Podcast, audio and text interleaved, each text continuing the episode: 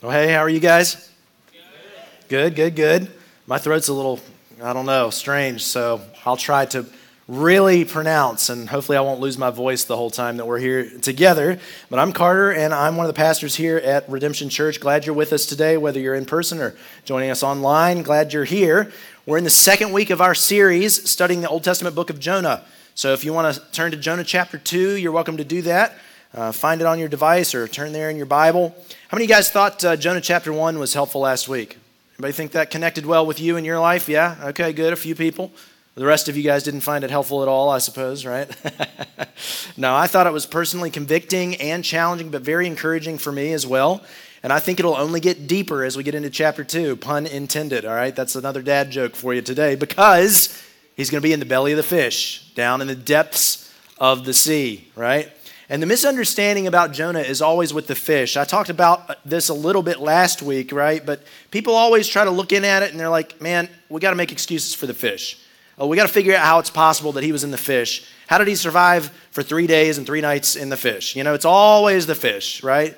But if you can't get past the fish, it's a lot like the middle schoolers I used to teach uh, when I was teaching biblical sexuality to, to these middle schoolers back in Greensboro when I first started in my career we, we, I taught them beginning in Genesis chapters 1 and 2, talking about how God created two genders, male and female, in his image.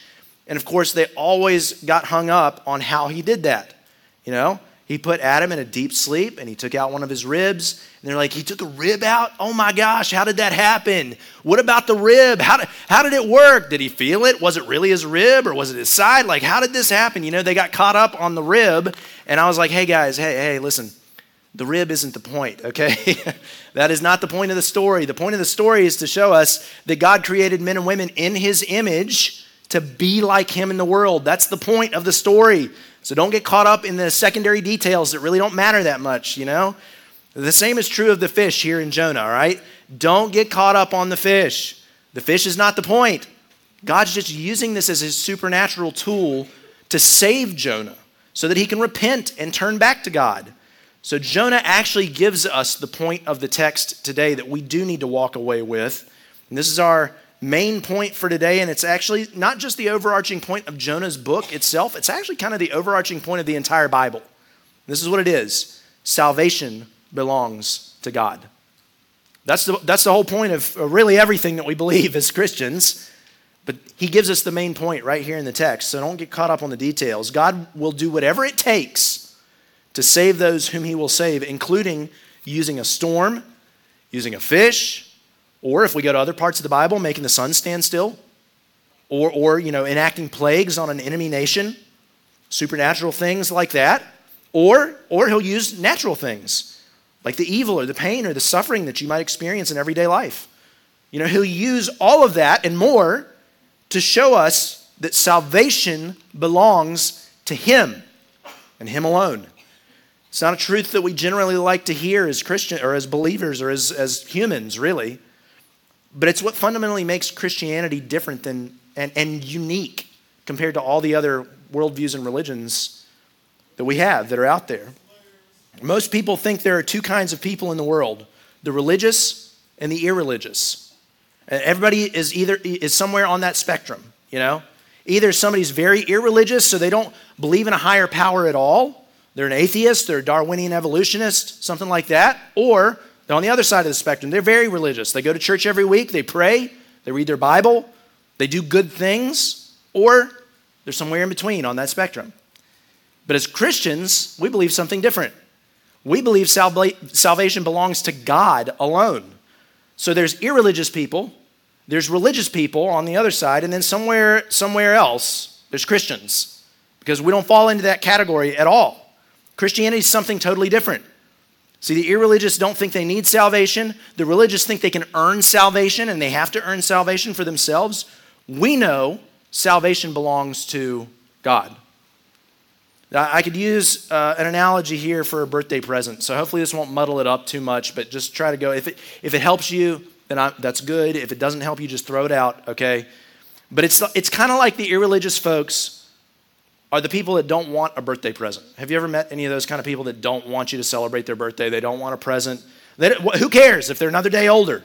another month older, another year older, doesn't matter. There's nothing, nothing special about that, right? They don't think they need or even want a present from you, and they kind of got a chip on their shoulder about it. They're, they're angry about it. Don't give them a present, don't celebrate it.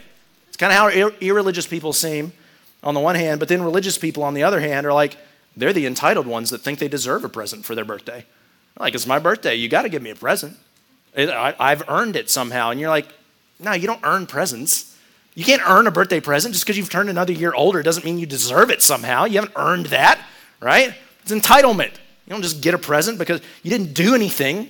You just turn another year older like every other human being in the world, you know? Instead, we should see how special a birthday is, okay? And hope for a present, but realize we don't deserve one. It's not a perfect analogy, but I hope you get the idea that that's what Christians ought to be like. Salvation belongs to God. This is, what we do need that. We need salvation. We need God to step into our lives because we know that our purpose is to know and be known by God. He gives us purpose and meaning and eternal life, but it's also completely initiated by Him, carried out by God Himself. There's nothing we can do to earn that, there's nothing we have done to earn it other than just receive it. It's a gift, you know? That's Christianity. Salvation belongs to God, and He's offering it as a gift to us. And today we're going to see Jonah come to that realization himself. And We're going to see three things through the story that we'll cover today. We first have to recognize that we have a need for His salvation in our lives. Then we have to recognize what salvation requires. And then we finally have to see what kind of response salvation demands. So we're going to go through those three things the need for salvation, the requirements for salvation, and the response that salvation demands. All right? So let's go ahead and get into this together. But we're going to do chapter 2. But let me start back in chapter 1 just to get our bearings here. Chapter 1, verse 17.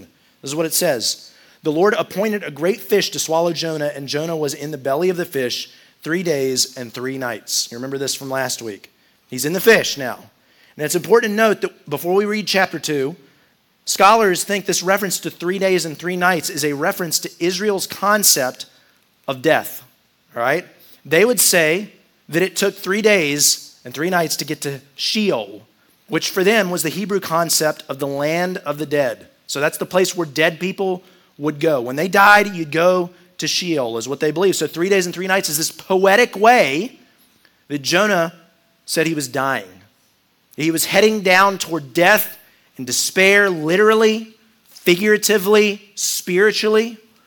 We saw that in our story last week. You know, Jonah was spiraling downward. He went down to Joppa you know, to get onto a ship. He went down into the ship to go to sleep. He went down into the raging sea when the sailors threw him overboard. Now God sent a fish, and he's down in the belly of the fish, down in the depths of the sea, down in the very depths of Sheol, he says here. And I don't want to move past that too quickly today. You know, maybe some of you guys are there right now. I know people come in here each week, listen online each week. With you're dealing with different kinds of stuff. Maybe you're here today and you're just really wondering whether life's worth living or not. Maybe you're in the depths of despair, like Jonah. You know, maybe you've lost someone that you love recently, or maybe you hate the stage of life that you're in and you're tired of waiting for God to change it for you. Maybe you hate yourself for some reason, or maybe you hate the way that you look, or something like that. Maybe it's some other reason for you that you're in the depths of despair. You feel like you're going down, down, and down, and maybe there's you know a reason that you're hitting rock bottom is what it feels like. You feel like you've died or you're dying inside. There's only one thing that's going to satisfy and comfort you, and that's the thing that Jonah realized here in his story. It's God's gift of salvation to us. And Jonah finally gets it here in chapter 2. So let's read the whole thing because it's a poem and this will help us get, and then we'll talk through the three points that we have for today. Chapter 2, verse 1 Jonah prayed to the Lord his God from the belly of the fish. He said, I called to the Lord in my distress, and he answered me. I cried out for help from deep inside Sheol. You heard my voice. When you threw me into the depths, into the heart of the seas, the current overcame me. All your breakers and your billows swept over me. And I said, I've been banished from your sight, yet I will look once more toward your holy temple. The water engulfed me up to the neck, the watery depths overcame me. Seaweed was wrapped around my head. I sank to the foundations of the mountains. The earth's gates shut behind me forever. then you raised my life from the pit, Lord my God. As my life was fading away, I remembered the Lord, and my prayer came to you, to your holy temple. Those who cherish worthless idols abandon their faithful love. But as for me, I will sacrifice to you with a voice of thanksgiving. I will fulfill what I have vowed. Salvation belongs to the Lord. And then the Lord commanded the fish, and it vomited Jonah onto dry land. All right, so as poems tend to be for all their authors, Jonah wrote this poem out of an overflow of his heart in this moment. You know, it's a prayer much like a psalm, and he's crying out to God in this, recognizing that he has a need for God's intervention. He has a need for salvation. And notice the language that brings him up out of the depths here. You know, he's been in the pit, in the depths of Sheol. He's been dead inside. But Jonah's faith begins to rise here, doesn't it? He, he raises his eyes to God's temple, he says. And then God raises his life up out of the pit, and then his prayers go up to God. And then he literally gets spit back up onto the dry land. That's a picture of salvation and what salvation does. It's maybe a gross picture of salvation, a little bit, right? Because there's vomit involved. But at least it's a picture of salvation for us. It's coming back up out of those depths of despair, out of depression, out of chaos, out of whatever dark life you're living before God's salvation in your life. It's coming back up to the land of the living into God's presence. But what initiates that for Jonah here? Well, it starts with a recognition that he has a need. That's what it begins with. And so that's our first point for today. You can write down if you're taking notes. We need God's salvation. He recognizes that in verse 8 those who cherish idols abandon their faithful love.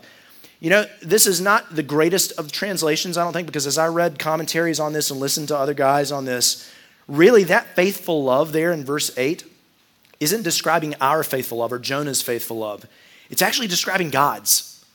It's God's, just like we read in Psalm 100, it's God's faithful love to us. So, what, what it's saying is that when you cherish idols, you're abandoning God's love for you. You're abandoning His mercies for you. You're abandoning your hope of His steadfast love in your life. In other words, those who chase idols abandon the gift of salvation that God extends to those who will trust in Him. His salvation is that faithful love. And Jonah realizes that what he was doing was idolatry. He had been worried about Nineveh, right? He had the speck. You know, he was like worried about their speck in their eye finally, he realizes he's got a log in his own. And he realizes that what he's doing is idolatrous. He's putting his hope in something that's not God, you know, and made trivial things to be ultimate things. He cherished idols, he said. He loved idols instead of loving God. And by doing that, he rejected God's gift of his faithful love. And everybody has idols. Every, every one of us have idols that we like to run to. It's what happens when you reject God as your object of worship and you try to put something else in place of God. You know, worship is whatever you ascribe worth to. And that's the literal etymology of the word worship. It's worthship.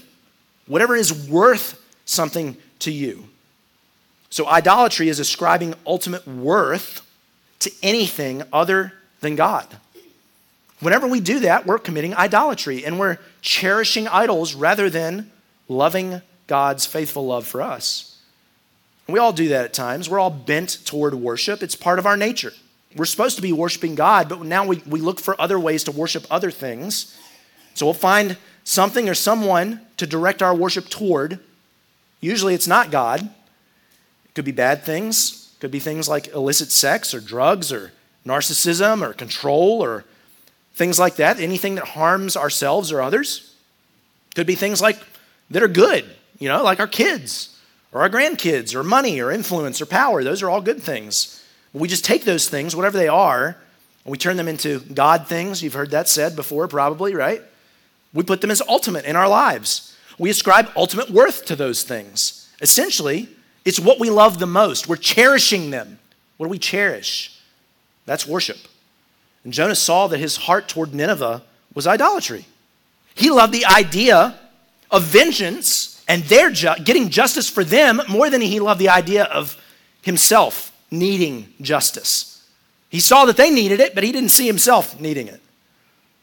What's also interesting is that Jonah says idolatry is abandoning God's faithful love here. And when we turn to other things like this for comfort, and love and value and purpose, we're believing that they will save us. We, we want their salvation at that time. The irony is, whenever we try to find salvation in anything other than God, it always results in this downward spiral that Jonah's experienced. He ran away. He went down to the depths of Sheol. It always ends that way for us, every single time. And I think you guys probably know that. I think we all have experienced those moments where we just go down to the depths of despair. And it's, it's almost always because we're not living the way that God has designed us to live, every single time. There's not one time we'll live for God and regret it. But I'll tell you what, there's always a time that we'll regret living for idols. Always. So, what Jonah realized is that what put him down in the depths was, yeah, God. God did that. We talked about that last week. He, put it, he, he did the storm, He did the fish. But really, Jonah finally starts to realize he's, he's the one that put himself there. He, his disobedience and rebellion is the thing that actually put him there. He's the one that ran. He's the one that went down into the ship. He's the one that tried to ignore the storm. He's the one that cherished idols, rejected God's faithful love. So you can write this down. We put ourselves in the pit with our own sin. That's what happens. We're the ones that put ourselves there. And ironically, we tend to get this exactly backwards. You know, we look in at evil in the world and all the bad stuff that happens, and we're like, God's the one that did that. We think God's the one that's abandoned us. But the evil we see, even the natural evil, like tsunamis and earthquakes and wildfires and stuff, even those things are a result of our rebellion. We broke God's good creation. Yet God is the one working through all of that to bring us back to Himself. I recently heard a prominent astrophysicist, Neil deGrasse Tyson, who I love listening to. He's a very smart guy in a lot of ways, but he said something that I thought was so foolish, unfortunately. He said he didn't see evidence for a God who's both all powerful and all good. He said, because in a world full of pain and suffering and natural disasters where the earth's trying to kill us, either God isn't powerful enough to stop those things, or he's not good enough to want to stop those things. See, I totally get the sentiment. I, I, I, get that. But the problem is, the Bible teaches us God created it all to be very good, without death and without chaos. And human rebellion is the thing that came in and broke it all. The reason we have death and chaos is because we're the ones that rejected God and his authority. And now there's a curse over everything. And God is actively trying to undo that now. He's all of human history is God undoing the curse. We're the cause of it, not God. God's actually working through the chaos and through the death to bring us back to himself. And yeah, he, he might make the chaos a little worse at times to wake us up. Maybe to get our attention, to show us we have a need. But He's always ready to receive us back. Should we wake up and see the need that we have? See the need that we have for God's salvation in our lives. So you can write this down as well. Salvation requires repentance. It requires our repentance. Repentance just means recognizing our own fault and then turning back to God for the help that we need. We have to recognize we have a need. This is our only part in salvation, if you want to think of it like that. Salvation belongs to God, yeah, but we have to believe it and let it apply to our lives and receive that gift that He's extended to us. And it's not a work that we do, it's not something that we do to earn salvation, it's just a belief that we have. We finally recognize that we have a need that God will meet.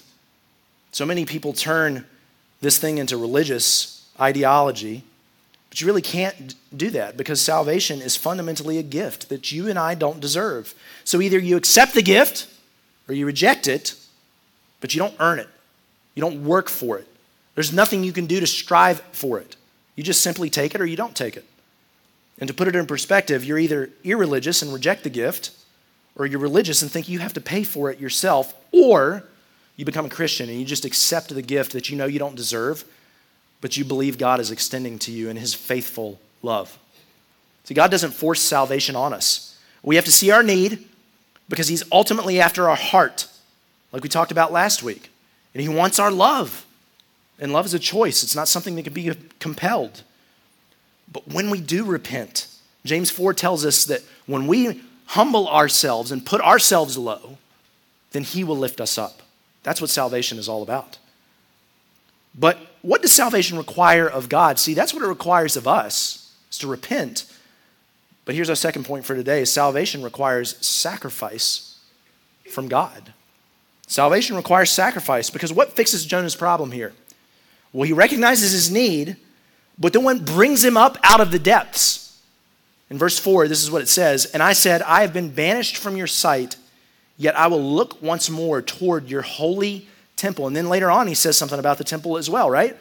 He said, I've been banished from your sight because of my rebellion, my idolatry. I finally realized I have a need, yet I remember that you made a way for me to come back to you. I remember your holy temple. See, that's what the temple represents in Hebrew culture. It was God's literal presence in the world. He was there with his people. That's what it was supposed to be about his presence with them, dwelling with them. It was place where a Hebrew person would go to reconcile with God through sacrifice. And they would, they would offer the sacrifice to God on behalf of their sins. And the way it worked was an innocent animal would bear the consequences of sin on behalf of the person who'd done the sinning. So the person who rebelled against God would take this innocent animal and they would kill the animal, and their sins would symbolically be applied to that animal, and that animal would die in the place of that person. So that human sin cost the life of an innocent animal. And we might look in at that and say, man, that was brutal. Like, what in the world? Why would this be the case? Or that's stupid. Like, how could human sin be applied to an animal? How could an animal, the death of an animal, take away human sin? And listen, the New Testament authors recognized that, that it couldn't. There's clarification for us here. It was never intended to take away sin, actually. That's, I think so many people get that wrong about the Old Testament the sacrificial system. They'll think, okay, God did it this way, and now he's doing it a different way. Really, the author of Hebrews actually clarifies this for us. It says, the old system under the law of Moses was only a shadow, a dim preview of the good things to come, not the good things themselves. The sacrifices under the system were repeated again and again, year after year, but they were never able to provide perfect cleansing for those who came to worship, as in they were never intended to, right? If they could have provided perfect cleansing, the sacrifices would have stopped, for the worshipers would have been purified once for all time, and their feelings of guilt would have disappeared. But instead, those sacrifices actually reminded them of their sins for year after year. For it's not possible for the blood of bulls and goats to take away sins. Hello. That's why when Christ came into the world, he said to God, You did not want animal sacrifices or sin offerings, but you have given me a body to offer. See, the Old Testament system was never able to save anybody, it was never intended to. It was pointing ahead to the true sacrifice that would come and take away the sins of the world. His body, the body of Jesus. See, that's it's a true exchange there, right? Because Jesus' perfect, sinless human life to cover our imperfect and sinful human lives so that we can be made right with God by His grace. See, it's interesting that you don't see Jonah asking for God to just absolve his sins and just overlook his rebellion, right? He doesn't just simply say, Hey, God, please forgive me and overlook my disobedience in this passage. He looks to the temple because he knows what it's supposed to cost for his sin. People, people often ask, Why can't God just forgive sin without a sacrifice? Why, why, why does God have, why does there have to be this exchange of lives? Well, because he can't just let evil go. That would be unjust. It's not good for society. It's not good for the victims of evil. Evil deserves punishment. I think we all intuitively know that, right? If you just let a rapist go free and overlook his evil actions, evil wins because there's no accountability for that person and he'll likely do it again. You have to deal with evil. You can't just overlook it. But we also can't just go straight to hatred and vengeance either. Because if we hate and we kill in response to evil done to us, man, evil wins again. Because evil has produced more violence and evil. And so dealing with evil is kind of a little bit of a conundrum. Because if we don't forgive, it'll just eat us up inside and we'll hate and evil wins. But if we let go and don't deal with it and just overlook it and turn a blind eye, evil wins again. So, what's the answer there? Well, the answer is what God gives us here it's grace. It's actually God's sense of justice, set underneath of that category of justice in the Bible, but it's His grace. You can write this down. God's grace is how He has dealt with evil. That's how God deals with evil, because it's His grace. God does both here. He forgives evil, but He holds evil accountable. He forgives, but demands punishment. He's made a way for both to be true with Jesus. So now it's not an animal sacrifice and a physical temple that we have to provide. We don't have to take the sacrifice now. Jesus' own body that God Himself has provided is the sacrifice. Now, maybe you remember the story of Jesus going into the temple and flipping over the tables and driving out the people who were selling sacrificial offerings and exchanging money there. You know, God's method of reconciling His people, the temple, had been religified. You know, the, the Jewish leaders had religified it because they were making money off of selling the sacrifices, almost like the Catholic indulgences a few hundred years later in the Middle Ages after this. So the temple had become this contractual thing in Jesus' day. Hey, just give some money, give a sacrifice, and you'll receive forgiveness. That's what it looks like. That's essentially religion. Give us money, you get the sacrifice, you'll earn forgiveness. See, God had something way different in mind when He brought the temple into the world. After Jesus turned over the tables and drove everybody out who'd made the temple a marketplace, the religious leaders were angry and they said, Hey, give us a sign. What gives you the right to do this? We demand a sign from you. And Jesus answered, Destroy this temple, and I will raise it up in three days. Of course, he was referring to his body that he was, he was about to sacrifice, the resurrection. He was about to raise from the dead. And of course, they didn't understand. They kept demanding signs from him over and over and over. By whose authority are you doing this? We demand that you show us a sign. And after they said that one time to him, he answered and said, an evil and adulterous generation demands a sign, but no sign will be given to it except the sign of the prophet Jonah. For as Jonah was in the belly of the huge fish three days and three nights, so the Son of Man will be in the heart of the earth three days and three nights. The men of Nineveh will stand up at the judgment with this generation and condemn it because they repented at Jonah's preaching. And look, something greater than Jonah is here. So you can write this down Jesus is God's grace to us. Something greater than Jonah is here. It's very interesting that he applies Jonah's story to his own life. Jesus directly applies Jonah's story. Jesus went down into the depths. He went down to the pit, down to Sheol, to the land of the dead, three days and three nights, into the belly of the fish, into the tomb. But then he rose from the dead. And the incredible thing about Jesus was that he didn't die because of his own disobedience, right?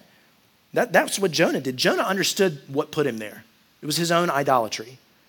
But see, Jesus died despite his total obedience to God. He was an innocent sacrifice on our behalf. Our sins, our disobedience, they get to be applied to him now. He took all that onto himself, put our sin to death on the cross with him. 2 Corinthians 5 says this He made the one who did not know sin to be sin for us, so that in him we might become the righteousness of God.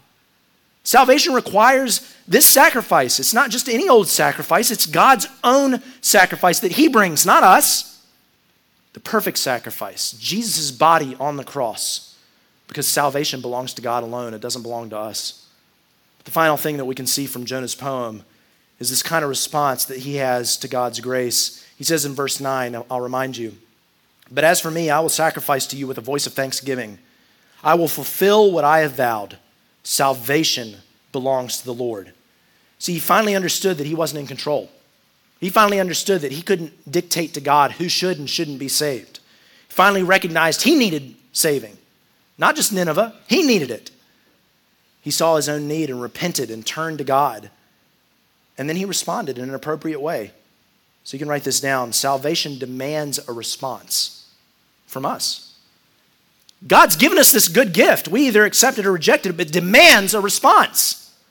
Jonah saw that God's grace is so amazing and such a gift that he responded by offering God a sacrifice in return.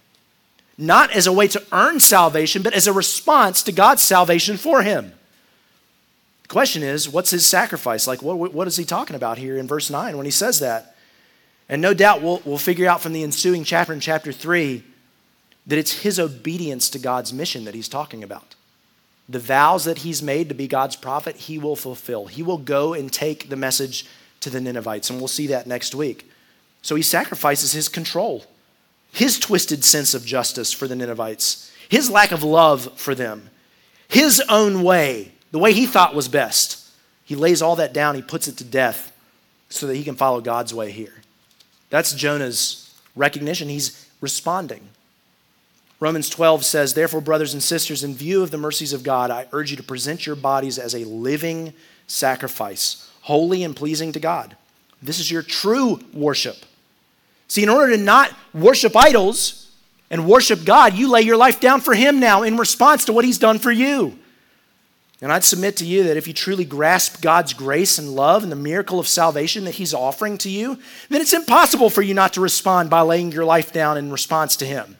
Because Jesus laid His life down for you. How can you not lay your life down for Him? We're living as a sacrifice now if we've responded to Him because we're constantly dying to ourselves the desire to cherish idols. And we're saying, I recognize that I cherish this idol. I recognize that I cherish this idol, and I'm laying it down. I'm laying it down. I don't want that. I want to follow God instead. I know I'm going to regret cherishing these things and following these things. I know I'm never going to regret following Jesus. I'm laying it down. We're laying down our preferences. We're thinking of others as more important than ourselves. We're serving others. We're ultimately doing what Jonah had to do share God's message, even with our enemies, so that they have an opportunity to know God the way that we do. If you're a believer here, which is probably most of us, we're in church after all, right? And this is, this is church, so we're probably mostly believers in here. Do you remember the moment that you believed? Do you remember the moment that you became a Christian? We went around in our community group a few weeks ago, and I just asked the question hey, uh, why are you a Christian? Like, what brought you to a place of belief? And, and I shared, I started by sharing my story. You know, for me, I, I'd grown up knowing God, you know, as a child most of my life. I'd raised in church. My parents shared the gospel with me, but I started being pulled away in middle school and then in high school because, like I said last week, I, I just wanted the American dream. I started cherishing other things, you know, and I started looking for answers in all of the wrong places. So I ran from God. But the whole time, I couldn't shake the fact that I felt empty inside. And then I finally had a moment of hitting rock bottom emotionally and spiritually. And I cried out to God in desperation in my freshman year of college, toward the, toward the end of my freshman year. And when I finally called out to God and actually spoke to Him, He was just so gentle and tender with me. Because I, I, remember, I remember hitting that rock bottom place, just feeling so empty, so alone. Like, what am I even doing with my life? This is stupid. I don't feel good about it. And I sat down on our nasty dorm hall bathroom floor. On a, you know, on our dorm hall, it was like 60 guys and it was a shared bathroom, so it was gross in there, all right? But I didn't care. I sat down on the floor and I was just weeping uncontrollably, and I just felt so alone. And I remember in that moment, that's when I finally turned to God and I just cried out and I said, God, I don't even know if you're real anymore. I, I just feel this way. You know how I feel if you're real. What, what do you want from me? And, and, I'm not a super spiritual person. If you know anything about me, I'm not like somebody who feels like God speaks to and all that kind of stuff. But I had a moment where I think God spoke to me. Uh, maybe maybe the, one of the only moments that I've ever had God do this to me, where I had a thought in my head that I know is from God very clearly, and He said, "Just live for me." That's all. That's all I heard. I had that thought in my mind, and, and, and He said, "Just live for me," and I went, "Man, yeah, that actually makes a lot of sense." And so I got up off the ground. I didn't feel alone. I, I immediately felt God's presence in my life. And then I started getting around other believers on my dorm hall that had already been sharing the gospel with me, trying to remind me of who God was to me. So I got with them, we started studying the Bible together, and I never looked back at that point on. I am trying to live for Jesus the entire time now. Not perfectly, but I just remember that moment. I remember that special moment that I had where I cried out in desperation and God entered in. And so we went around our community group and had everybody share. And I asked everybody in sharing their story, we, we, we were all going around getting choked up by the end of the night. Everybody's starting to cry because they're remembering these tender, sweet moments where they had hit rock bottom or they were trying to figure things out and they were confused and chaotic. And then all of a sudden they met Jesus and they realized who God was to them and it changed their lives forever. Maybe you remember that moment if you've had that kind of experience yourself. And I reminded our group after we kind of, you know, started wiping away all the tears and all that kind of stuff, I said, You had that moment, that special moment with God. Now I want to remind you that that's exactly what God wants for everybody else. Right? That moment of peace and presence and purpose that I felt, God wants that for everybody. He wants everyone in the world to feel that if they'll receive the gift that He's offering. Listen, if you've never had that kind of experience with Him, you can right now before you leave today. You can recognize your need. You can see what it cost God, it cost a sacrifice. And you can respond in an appropriate way by laying down your life for Him because He laid down His life for you. Turn to Jesus right now and believe Him. Receive the gift that He's died to give you. I know sometimes we're stubborn. I mean, look at Jonah. Jonah was in the belly of the fish three days and three nights before he turned to God. Can you, can you imagine that? Notice he didn't turn to God after God had him spit back up. That's what we're always waiting for, right? We want God to deliver us and we want the good things. And once that happens in our life, then we'll turn to God. Nah, that's, it's usually at the depths of despair, it's usually in the rock bottom moments. And that's what happened with Jonah. He finally turned to God in his despair and he trusted him. Don't you trust him today? Respond to his salvation. And as we start to wind down our time here, I want to I want to leave you with this. It comes from the late pastor Tim Keller, of course, Saint Keller for us. He said we have to continue doing two things: learning the depth of our need, but also the depth of God's love. So you can write that down today, really, as, as our application. Learn the depth of our need, but learn the depth of God's love for us. Consider how needy you really are. You know? God, God may bring you to that rock bottom multiple times to help you remember it if you need Him to do that. But He'll do that. He will help you remember your need if you don't remember it yourself. Just a little bit of a warning there, maybe.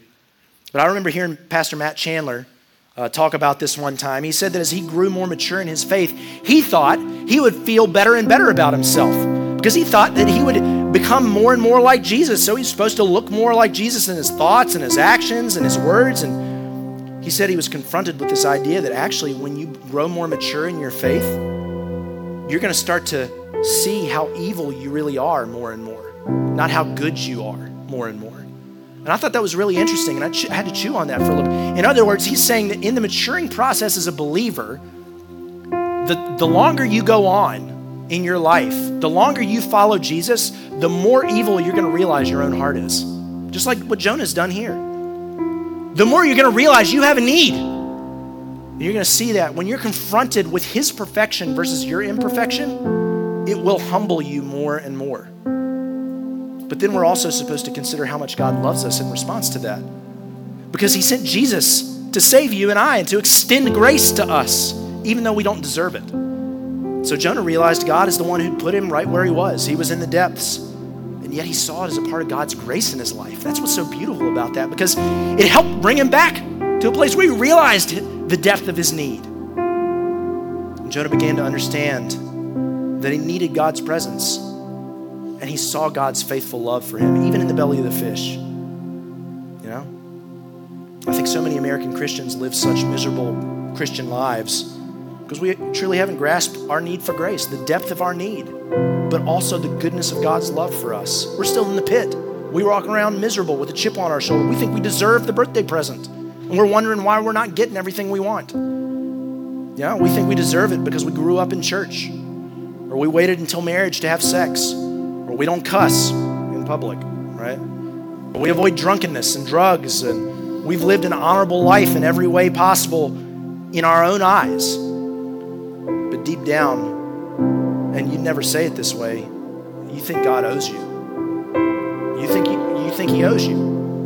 You've been good, so He owes you salvation, right? Easiest way to know whether or not that's you is how you respond when you're in the pit. Because eventually He's going to take you down into the depths. do you lash out at God in anger? Or do you ignore Him and ignore the problem? Or do you actually cry out in desperation and run back to Him? Knowing that it's probably His grace that's even put you there, but it's also His grace that's going to get you out. See, it's time to learn salvation belongs to God, not to you, not to me, not to anybody else. Don't fight God on that.